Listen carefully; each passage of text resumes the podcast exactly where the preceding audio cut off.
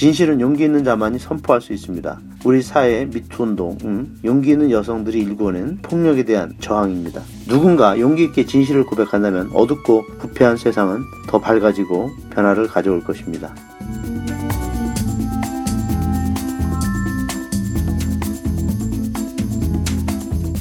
신성국 신부가 들려주는 요한 생명 이야기.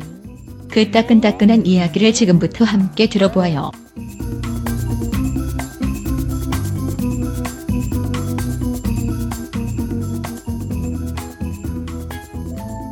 목소리 없는 사람들의 목소리 카톨릭 프레스 요한 생명 이야기 29번째 시간입니다. 저는 신성국입니다. 오늘 제목은 두려움은 불신의 증거이다. 라고 정해봤습니다. 6월 12일에 있을 북미 정상회담이 성공적으로 어, 이루어지기를 간절히 바랍니다. 우리 민족의 운명이 좌우될 수 있는 너무도 중대한 회담입니다. 이번 회담은 하늘이 준 저류의 기회이고 축복입니다. 전 세계인들이 주목하면서 한 마음으로 성공을 기대하고 있습니다. 한반도가 전 세계의 주목을 끈 적은 과연 언제였는가? 또 어떤 때였는가? 1950년 한국 전쟁이었고 그 다음으로 분단 민족이라는 그 사실 아직도 현재 진행형입니다. 그리고 작년 촛불 혁명으로 시민들에 의해 대통령 박근혜를 권좌에서 퇴진시킨 일, 또 세계인들의 주목을 끌고 또 많은 그러한 그 축하를 우리가 받았습니다. 이제 마지막으로 이 분단과 냉전 체제를 거두어내고 한반, 한반도의 평화가 올 것인가 또 전 세계인들은 이 한반도에 주목하고 있습니다.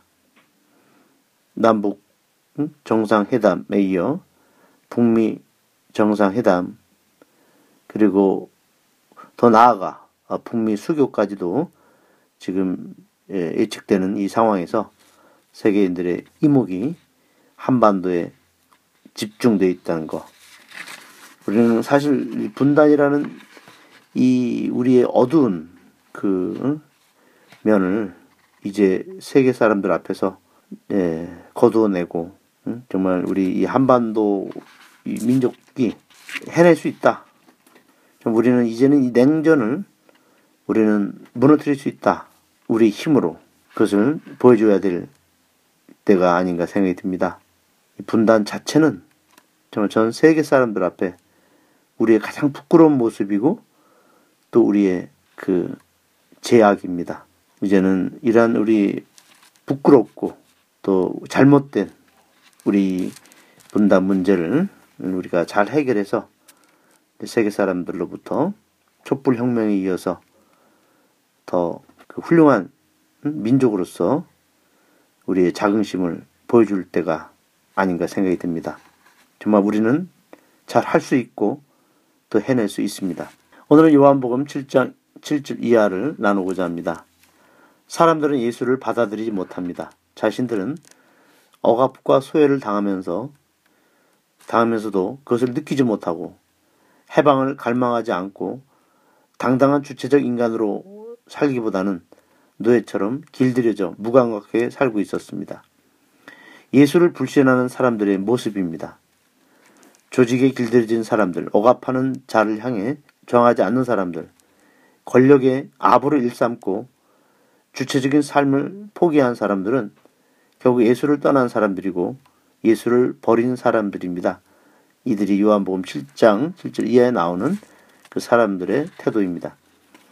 해방의식, 독립된 주체성, 하나님의 자녀라는 그 자아 존중, 그 세상에 대한 책임감, 이런 것들이 결국 예수를 따르는 척도가 되는 것입니다. 예수는 사람들 몰래 초막절을 지내러 유다 지방으로 올라가십니다. 이스라엘 사람들이 이스라엘 사람 두 파로 나뉩니다. 예수는 좋은 분이라고 하는 사람들, 또 예수는 사람들을 속인다고 하는 사람들 이렇게 나눕니다. 나, 유대인들은 두려워서 예수에 관해서 내놓고 말하는 사람은 하나도 없었습니다. 두려움은 하나님을 불신하는 태도입니다. 우리는 두려움 때문에 하나님의 하나님을 보지 못하는 것입니다. 진실을 말하는 이들은 두려움을 극복해야 합니다. 예수를 신뢰하는 이들은 사실 두려움이 없어야 합니다. 두려움은 불신의 표시이고 또 신앙을 포기한 자들의 비겁함입니다. 다른 사람들 앞에서 자신을 있는 그대로 드러내지 못한다면 하나님 앞에서 자식을 감추는 자가 되고 또 그것은 두려움 때문입니다. 진실은 용기 있는 자만이 선포, 선포 할 수 있습니다. 우리 사회 미투 운동, 음, 용기 있는 여성들이 일궈낸 폭력에 대한 저항입니다. 대한항공 총수 집안의 그 문제를 제일 먼저 제기한 조현아 땅콩 해양 사건을 폭로한 박찬진 사, 박창진 사무장이 용기 있게 모든 것을 폭로했기 때문에 그 사건이 만찬에 드러났고 계속 이어서 그 조양호 총수 집안의 또 그 부인의 그 온갖 그 폭행과 또 갑질 또 밀수 이런 여러 가지 그 대재벌의 그런 음, 더러운 민낯이 다 밝혀진 것이라고 생각이 듭니다. 누군가 용기 있게 진실을 고백한다면 어둡고 부패한 세상은 더 밝아지고 변화를 가져올 것입니다. 검찰 내부에 성폭력이 만연했지만 서지현 검사가 용기 있게 나서면서 검찰의 추악한 그 내부의 그 적폐가 세상에 알려지게 된 것입니다. 그 여감사를 성추행한 안태근 검사가 개신교 예배에서 나는 하느님 앞에 무릎 꿇고 죄를 고백한다. 용서를 받아 다시 태어났다고 고백했습니다. 하느님은 피해 당사자에게 가서 무릎 꿇고 진정성 있게 용서를 청하길 청하고 책임지기를 바라시는데 이 안태근이는 그 피해자와 아무 상관도 없는 예배당 가서 셀프 용서를 청하고 셀프 용서를 받는 그 엉터리 신앙을 그 보여주었습니다. 어쩌면 이 안태근 같은 인간들이 한국 교회에 얼마나 많은지 우리는 잘 알고 있습니다. 소위 열심한 신앙인수록 두려움이 많고 주체의식이 희박하고 책임의식이 결여된 것을 저는 참으로 많이 예, 경험했고 목격했습니다. 한국 교회의 주류 신앙이 복음과는 동떨어진 허상이라는 것이 요즘 여실히 증명되고 있습니다. 어떻게 보면 사회보다도 더 복음적이지 못한, 더 도덕적이지 못한 우리 교회의 그 속사를 우리가 보면서 많은 사람들이 그 교회에 희망을 걸지 못하고 떠나는 경우가 많습니다. 결국 예수를 떠나는 것과 교회를 떠나는 것은 다른 것입니다. 예수를 보지 못했기 때문에 교회 안에서 예수를 보지 못했기 때문에 떠나는 사람들은 결국 예수를 떠나는 것이 아닙니다. 그들은 자신의 양심 안에서 더 하느님을 찾으려는 그 열망 때문에 교회를 떠나는 사람들도 많다고 봅니다.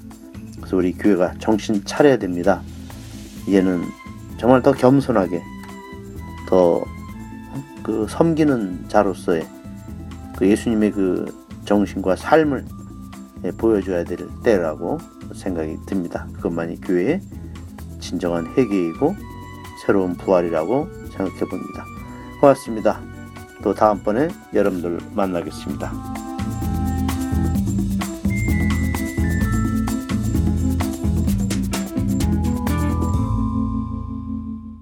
깨어있는 신앙인은 교회 쇄신을 위해 함께 노력합니다.